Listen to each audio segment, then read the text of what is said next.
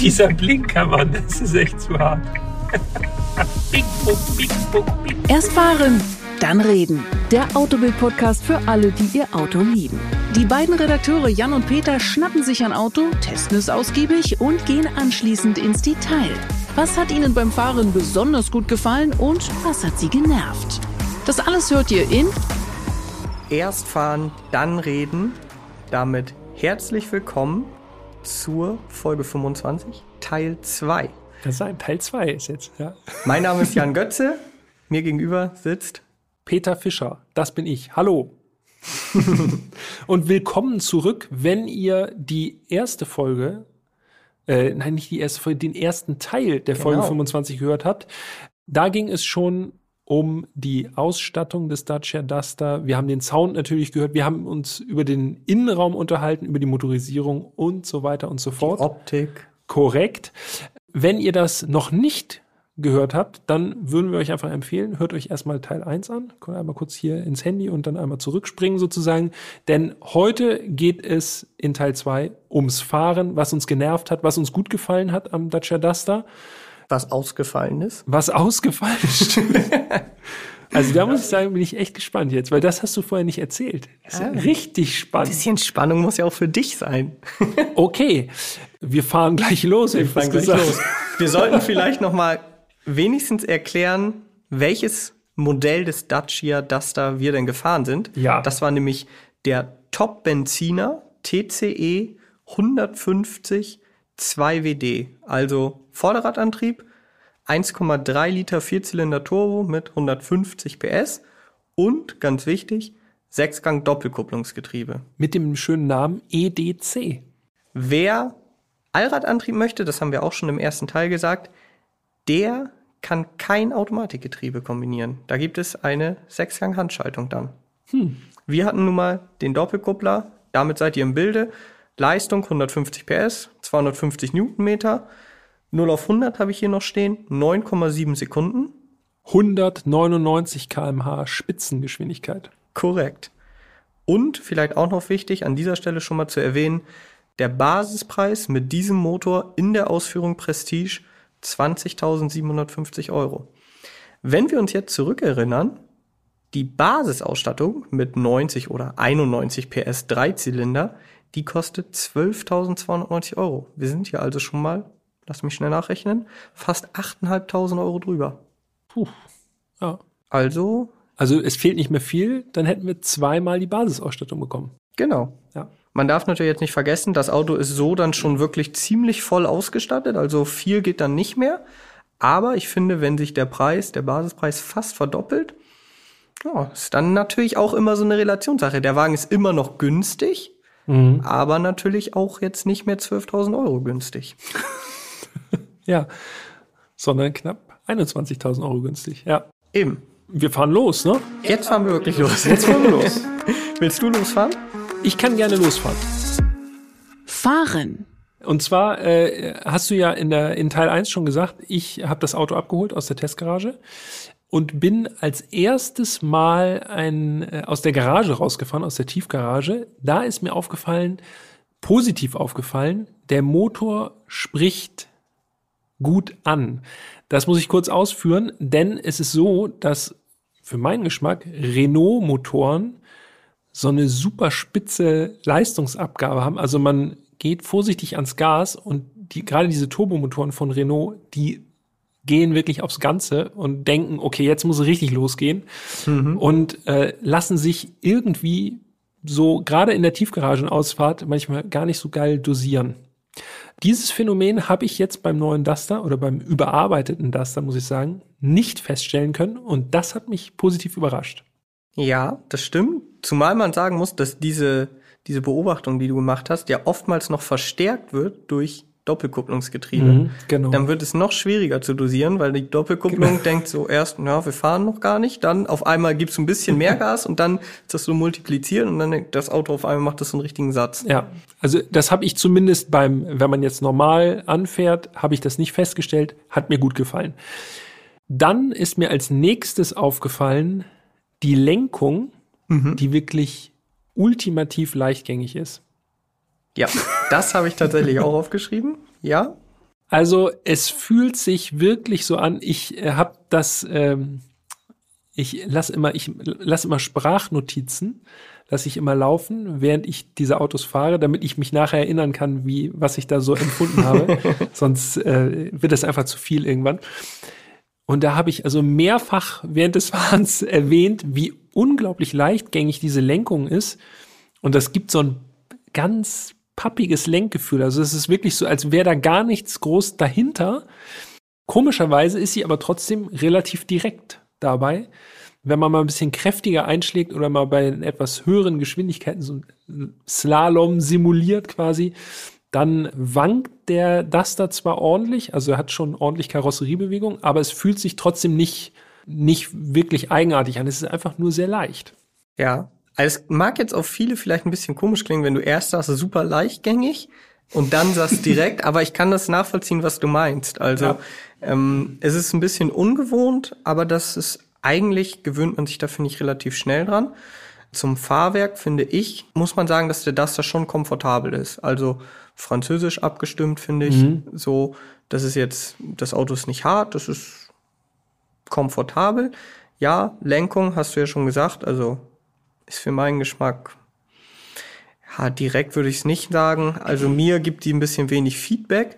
Aber dazu muss man dann natürlich auch sagen, ich glaube, Sportlichkeit oder sportliches Fahren stand jetzt wahrscheinlich nicht unbedingt ganz oben im Lastenheft bei der Entwicklung Nein, des Duster. Ganz sicher nicht.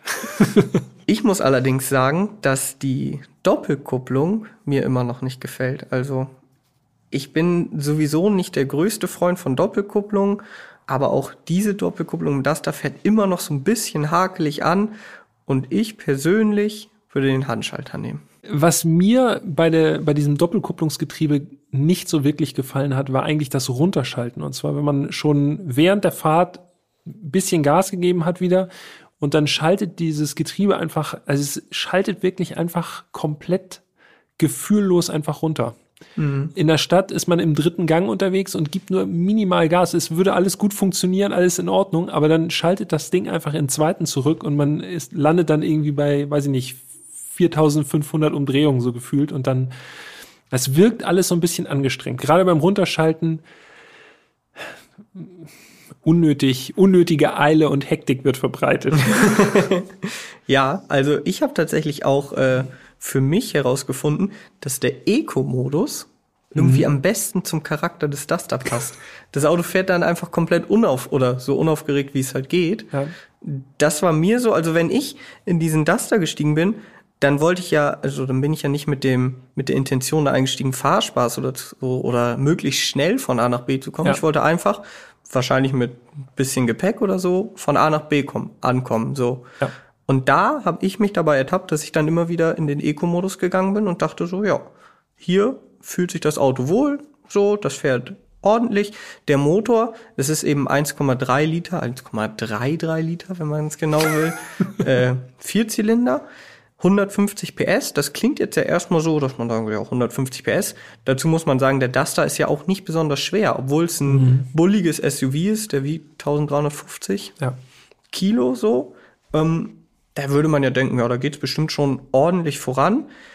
Ich finde, der Motor hat ausreichend Kraft, aber spritzig ist jetzt was anderes. Ja, und was mir beim Motor immer durch den Kopf gegangen ist, ich finde, dass ein Diesel so ein, mit ein bisschen mehr Drehmoment unten raus würde eigentlich für meinen Geschmack würde einfach besser passen. Es klingt immer alles so ein bisschen angestrengt, so ein bisschen brummig. Mhm. Gerade wenn man jetzt äh, so leicht zügig unterwegs ist, nicht sportlich, aber so ein bisschen hm, mit Nachdruck, dann ist das alles gleich immer schon irgendwie alles ein bisschen schon zu angestrengt für meinen Geschmack. Also da würde ein Diesel nur vom reinen Fahrgefühl her würde meiner Meinung nach besser passen zum Duster. Ja, also wir haben Gibt's jetzt ja auch, ne? wir haben jetzt ja nicht den Vergleich. Also ich bin den Duster noch nicht als Diesel gefahren, aber so rein von der Theorie her finde ich, würde das wahrscheinlich tatsächlich besser passen. Du hast dann eben das Drehmoment bei niedrigerer Drehzahl. Ja, wahrscheinlich tatsächlich gar nicht so unpassend. Aber müssten wir eigentlich nochmal im Vergleich dann testen. Was sagst du denn zum Verbrauch? Hast du den gemessen, dein? Ich habe den nicht gemessen dieses Mal. Nein, okay. hast du ihn? Ich habe ihn, ja. Also angegeben ist der ist der 1,3 Liter Vierzylinder mit 5,4 Liter auf 100 Kilometer. Und ich muss jetzt wirklich sagen, also sonst neige ich ja dazu, auch gerne mal äh, Topspeed auszutesten und alles Mögliche und auch gerne mal flotter zu fahren. Der Duster, wie ich eben schon sagte, da war ich sehr, sehr viel im Eco-Modus unterwegs, klar, auch viel Stadtverkehr. Mhm. Aber ich bin bei 7,6 Liter rausgekommen. Wenn man jetzt sagt, für ein SUV ist das natürlich ein ganz guter Wert. Andererseits, wenn der mit 5,4 Litern angegeben ist und ich mit 7,6 rauskomme, ohne dass ich das Auto wirklich gefordert habe, finde ich, ist das schon eine relativ hohe Abweichung wiederum. Mhm. Naja, nun ist Stadt natürlich auch viel, wenn viel Stadtverkehr äh, zahlt natürlich gut drauf ein. Klar. Ja. Da würde mich aber mal interessieren, ob die Duster mehr in der Stadt gefahren werden oder mehr über Landstraße und auf Land quasi. Ich würde eher sagen, das ist ein Fahrzeug, was wahrscheinlich eher auf dem Land zu Hause ist und nicht in der Stadt. ja, könnte durchaus sein. Aber ja, 7,6 waren 7, das. 7,6. Ne? Ja, das ist schon. Es ist jetzt auch nicht ausufernd, aber wie gesagt, es ist halt, es sind fast 50 Prozent mehr, muss man ja. einfach sagen. Ja. Jetzt kommen wir zu meinem Cliffhanger. Ich habe ja in der letzten Folge Ach erwähnt. Ja, richtig. Eine Sache Irgendwas ist, ist ausgefallen. Ausgefallen. Ähm, und zwar war das bei mir das PDC und die Rückfahrkamera zugleich. Also normalerweise, also das Auto hat Einparkhilfe und Rückfahrkamera. Normalerweise ist es ja so, wenn man jetzt neben eine Lücke fährt, parallel parken, man legt den Rückwärtsgang ein, geht das PDC und auch die Rückfahrkamera automatisch an. War auch in, ich weiß nicht, wie oft ich das gemacht habe, bestimmt zehnmal, neun von zehn Fällen so und einmal nicht. Ich will also einparken, auch noch eine relativ enge Lücke, fahr daneben, leg den Rückwärtsgang ein, also schalte von D auf R. Nichts. Nichts? Nichts. Ich dachte, vielleicht bin ich vorher, man kann ja auch die Einparkhilfe ausschalten. Bin ich mhm. dagegen gekommen, draufgedrückt, an, aus. Nichts. Ich habe dann komplett oldschool halt eingeparkt, ohne Rückfahrkamera und ohne Einparkhilfe. Das Auto einmal angemacht, äh, ausgemacht, einmal wieder an. Ging's dann wieder. ging's wieder. Also wie so ein Bug. Also als wenn sich, ja. ich mein Computer oder so hängen sich ja auch mal auf. Ja. So, das ist letztendlich ja auch nichts anderes als ein Computer. Aber es ist zumindest kurios, wenn man auf einmal da sitzt und denkt, so, jetzt frage ich mal eben ein. Man verlässt sich ja heutzutage, muss man ja leider so sagen. Also ich verlasse mich schon sehr auf diese Systeme. So. Gerade auf die Kamera muss ich, also auf, genau. auf Parkpiepser kann ich verzichten, aber die Kamera ist schon äh, die Einparkhilfe überhaupt. Ne? Schon hilfreich. Und plötzlich ist wieder Oldschool. Ja. Geklappt hat's auch so. Dennoch war es halt äh, ja verwunderlich. Wo du sagst Kamera, ne? Mhm. Der Duster hat ja nicht nur eine Rückfahrkamera und das finde ich in dieser Preisklasse wirklich schon bemerkenswert, sondern es gibt insgesamt vier Kameras. Mhm. Man kann nämlich, ich glaube, so bis zu einer Geschwindigkeit von ungefähr 20 kmh kann man mit so einer Kamerataste sich die Kameras ins Display einblenden lassen. Und es gibt eine nach vorne, eine links am Außenspiegel, eine rechts am Außenspiegel und die Rückfahrkamera. Das heißt, du kannst im Grunde, kannst du alles vom Infotainment-System aus beobachten. Ja. Das finde ich schon ganz witzig. Also das macht auch, macht tatsächlich irgendwie Spaß, wenn man so an der Ampel steht oder so und da mal so durch, so durchsippt durch die Programme. Ich glaube, dafür ist das gedacht, ne? Wenn man an der Garantiert. Ampel steht, ja, dass ja, man da mal so durchseppt. Ja, aber du hast recht. Also in, in dieser Preisklasse muss man ja vor allen Dingen sagen, ist das definitiv nicht gewöhnlich. Ist im Grunde so eine 360-Grad-Kamera fast. Genau, minimal abgespeckt, aber ja. schon gut auf jeden Fall. Was nicht ganz so gut ist, ist die Sicherheitsausstattung. Ich habe mal nachgelesen, also da ist der Dacia Duster jetzt nicht ganz vorne mit dabei, ne? Es fehlen ja. so ein paar wichtige Sachen. Mhm. Ist natürlich auch immer typabhängig, ob man das auch nutzt, aber also der Dacia Duster hat keinen Spurhalteassistenten, mhm. Keinen Querverkehrs- und keinen Spurverlassenswarner. Mhm. Ja, ich schimpf gerne auch über diese. Ich find's ganz angenehm. Ja, wie gesagt, ich schimpf auch ganz gerne mal darüber, dass es mich nervt. Aber andererseits gibt es, glaube ich, äh, auch Situationen, wo man dann dankbar ist, dass man sowas hat. Also die hat man wahrscheinlich nicht häufig. Gerade Querverkehrswarner ist schon, ist schon nicht verkehrt. Ja. ja. Also, aber Spurhalteassistent? Ja, wie gesagt, ich schimpf ja auch oft darüber. So aber meistens. ich glaube, wenn man tatsächlich mal abgelenkt ist oder so und man dann diesen leichten Impuls bekommt oder zumindest irgendwie einen, einen Warnton, es wird, wie gesagt, das ist so, das ist so dieses Ich bin, ich typische. bin da aber echt hardcore. Ich sag, äh, sei einfach nicht abgelenkt. Ja, klar. Bin ich voll bei dir. Wie gesagt, ich schimpfe ja auch häufig Ja. darüber, dass es mich einfach nervt. Und bei vielen Autos ist es auch das Erste, was ich ausschalte. Ja. Aber dennoch, das sind so diese Sachen, wo man, die man vielleicht nur einmal braucht. Aber wenn Genau, sie es dann, ist dieses eine Mal aus tausend, ne? genau, Ja. es nervt dich 999 Mal, aber dieses eine Mal hilft es dir halt. Und deshalb, dass man gar nicht erst die Wahl hat, das eben ein- oder auszuschalten, weil es nicht vorhanden ist, finde ich dann nicht ganz so gut. Was es aber gibt, ist ein Totwinkelwarner.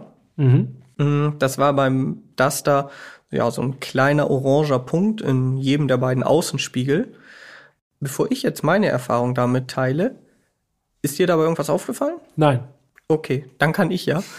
Denn ich muss sagen, dieser Totwinkelwarner, ich weiß nicht, ob das Auto bei mir irgendwie einen Spezialbug hatte oder so, die sind bei mir komplett ausgerastet.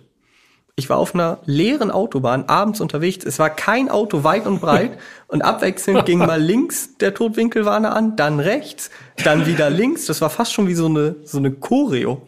Okay. Also es war gefühlt immer einer der beiden Punkte an, obwohl da gar, also da war nichts. Das Wetter war jetzt nicht ganz gut, zugegeben, Ja. aber es war kein Auto weit und breit zu sehen. Trotzdem hat er mir gesagt, Vorsicht hier, Vorsicht da. So, also das war, das war nervig. Okay.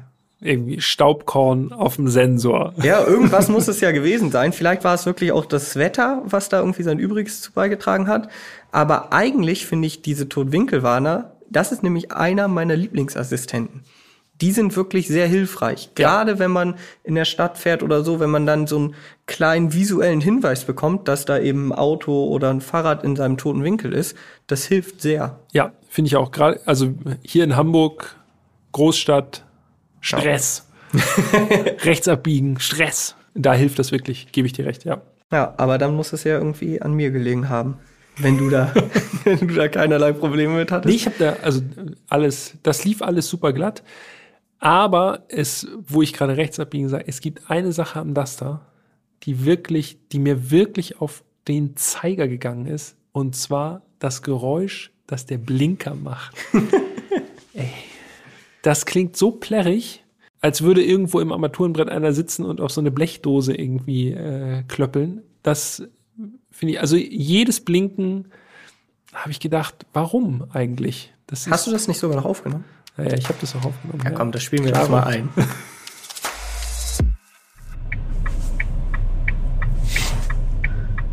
Dieser Blinker, Mann, das ist echt zu hart. Dieser Sound, Junge.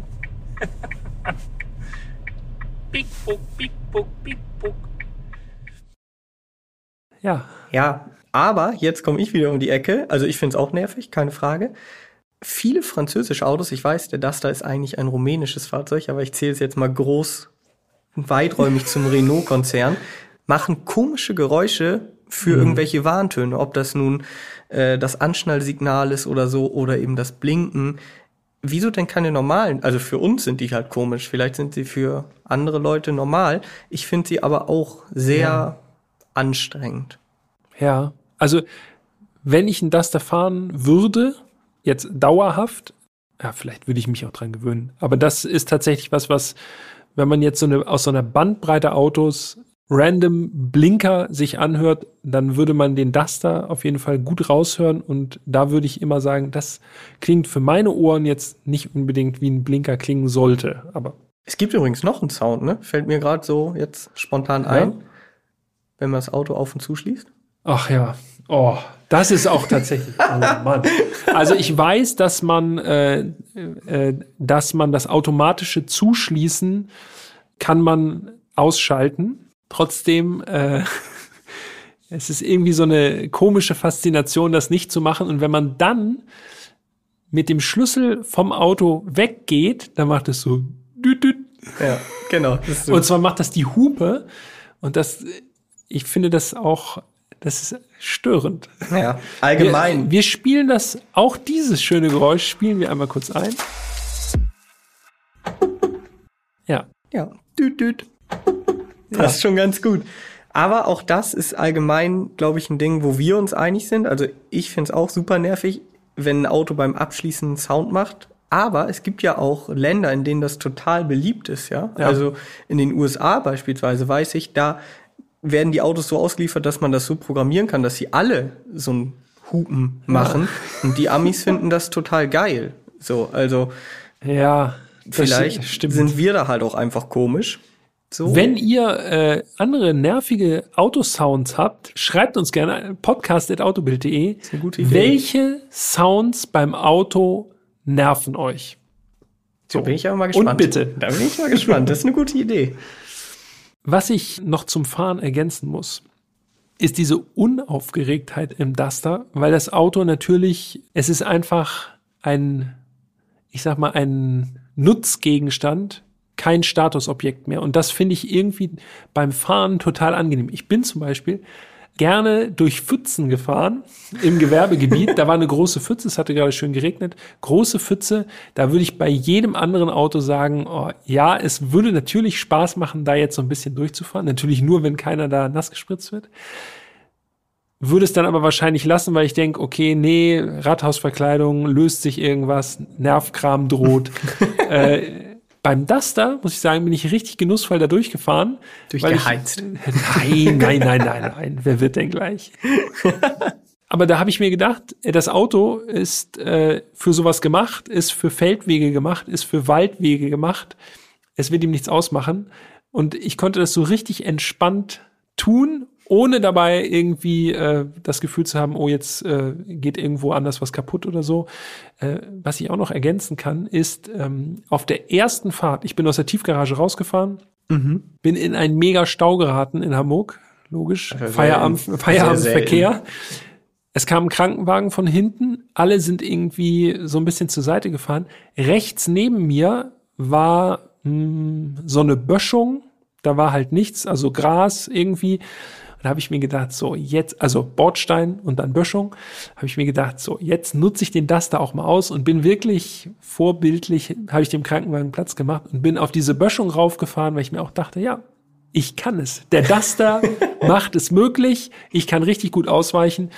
Sowas ist einfach tatsächlich mit ganz vielen anderen Autos. Da würde ich denken, oh, komme ich jetzt überhaupt den Bordstein hoch mit den Felgen oder so? Felgenkiller, Bordstein. ganz ehrlich, super unkompliziert. Mega Ja. entspannt. Auch wenn ich nicht solche Erlebnisse hatte, kann ich das aber gut nachvollziehen, denn mich erinnert das dann immer wieder an den Lader aus Folge 9. Der Ja. hat mir dieses Gefühl einfach so extrem vermittelt. Hatte ich ja damals schon gesagt, ich bin damit sogar absichtlich über Gullideckel gefahren, um mal so zu gucken, weil ich mir dachte, ja, das Auto kann es ja auf jeden Fall ab. So, wo ich sonst ausweichen würde, bin ich so absichtlich mal drüber gefahren. Ja. Und das hatte ich beim Duster jetzt nicht so stark wie beim Lader, aber ich kann das sehr gut nachvollziehen, wie du das jetzt gerade ausgeführt hast. Ja, sehr entspannt und einfach cool zu benutzen, das Auto. Ich musste mal einmal nochmal zurückspringen, äh, wo du sagtest, äh, die Rückfahrkamera und das PDC ist ausgefallen. Ähm, ist dir mal die Lüftung, ist dir bei der Lüftung was aufgefallen? Nee, aber dazu muss ich vielleicht einmal an dieser Stelle erwähnen, ich bin absolut kein Klimaanlagenfreund und Ja. versuche Klima immer auszulassen, es sei denn, die Scheiben beschlagen oder es ist wirklich sehr warm. Und auch an der Lüftung, ich mag es halt gerne, wenn alles leise ist im Auto und ich spiele an der. Lüftung kaum rum oder so. Also Okay. Weil sonst wäre dir, also das habe ich mir jedenfalls notiert, aus der Lüftung bin ich echt nicht schlau geworden. Da kam mal ein bisschen mehr Luft, mal ein bisschen weniger. Irgendwie Okay. so je nach Lust und Laune. Ich habe das nicht ganz nachvollziehen können, warum. Ähm, aber die hat sich ein bisschen selbstständig gemacht bei mir. okay. Vielleicht war das doch der Bug. Ja. Ich habe erzählt. Naja, gut, gut. es wird Zeit für ein Fazit, oder? Ja, ich, ich denke ja. Ich denke ja. Wir sollten, äh, wir sollten in Richtung Fazit wandern. Das tun wir auch. Fazit? Und Fazit, normalerweise, ich spreche jetzt einfach mal vor, normalerweise fallen mir Fazits zu Autos immer total einfach. Gerade wenn ich eine längere Zeit mit diesen Autos unterwegs gewesen bin, dann habe ich mir eine ganz klare Meinung dazu gebildet.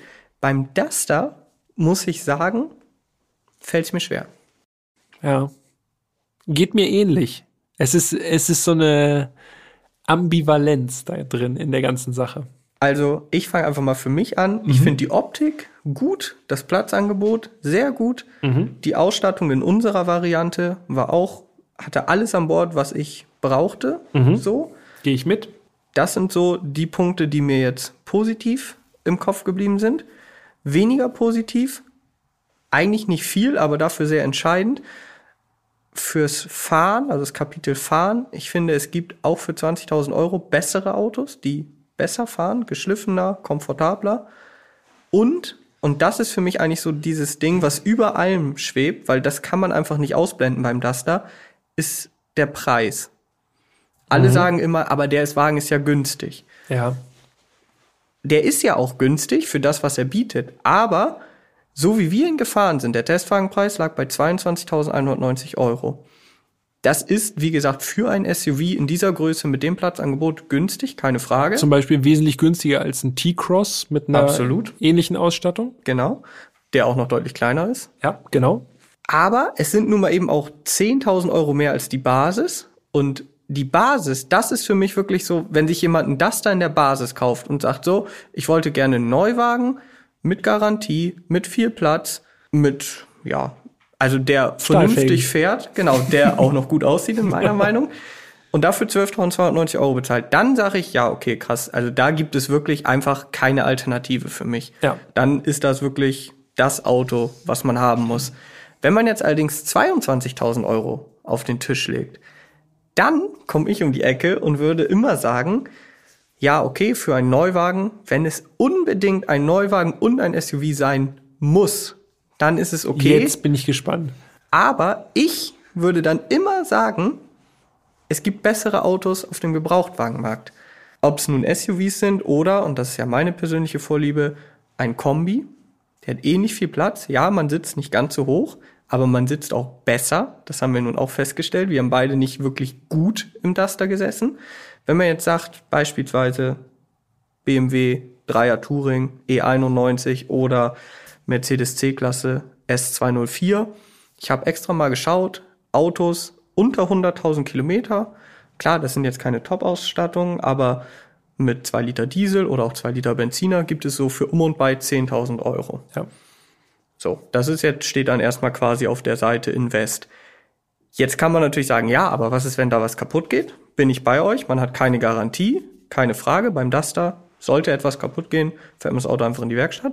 Aber jetzt müsste ja auch erstmal für mehr als 10.000 Euro was kaputt gehen an diesen gebrauchten Fahrzeugen, bevor sich das Invest von dem Duster rentiert. Und deshalb bin ich einfach so zwiegespalten und stehe dem Ganzen halt doch ein bisschen kritisch gegenüber, wenn man dann den Duster so gut ausstattet und den eben dadurch so teuer macht weil für das Auto ist es nicht so teuer, aber in Summe finde ich es doch viel Geld und Gebrauchte gibt es einfach günstiger.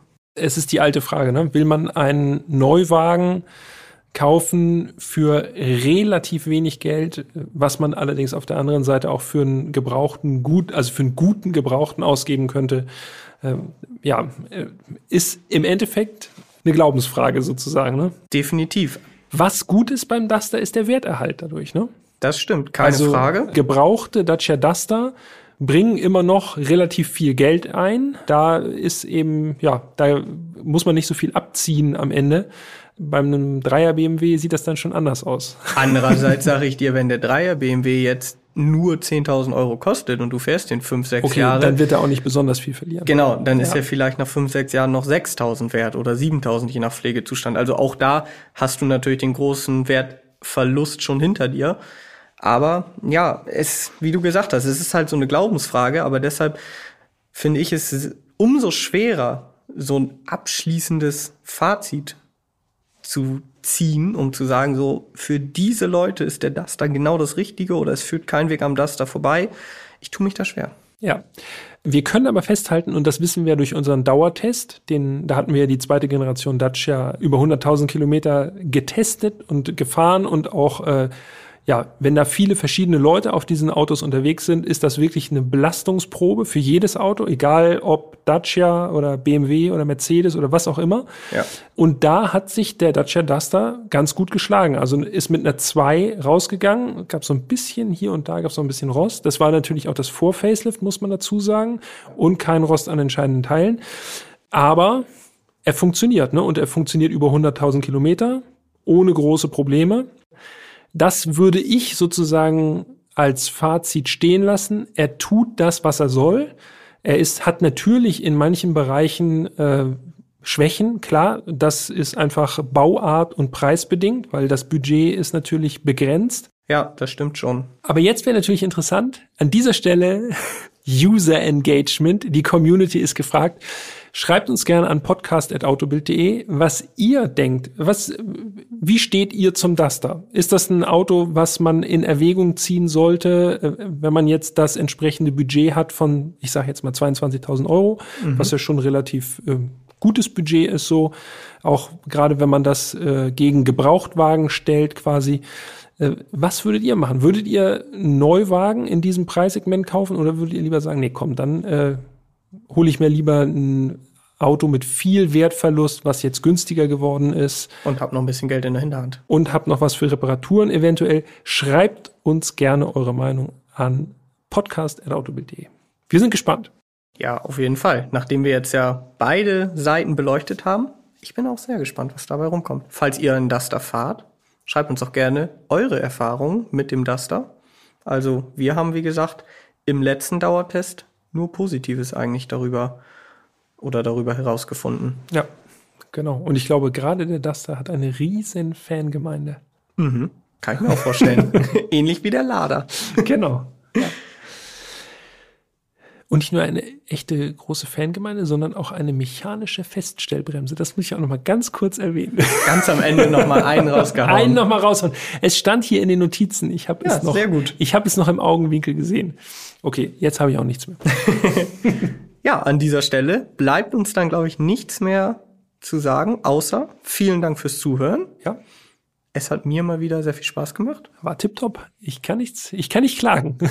An dieser Stelle vielleicht auch nochmal der Hinweis. Schreibt uns gerne nochmal, wie ihr diese Zweiteilung findet. Dadurch ist die Folge natürlich jetzt ein bisschen entzerrt. Findet ihr es gut? Sollen wir das weiter so machen? Sollen wir es ändern? Schreibt uns gerne. Wir sind gespannt.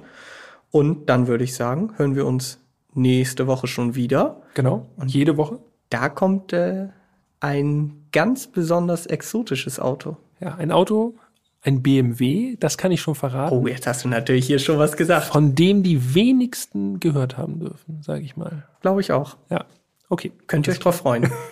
Danke für diese Folge und bis nächste Woche. Bis zum nächsten Mal. Ciao, ciao.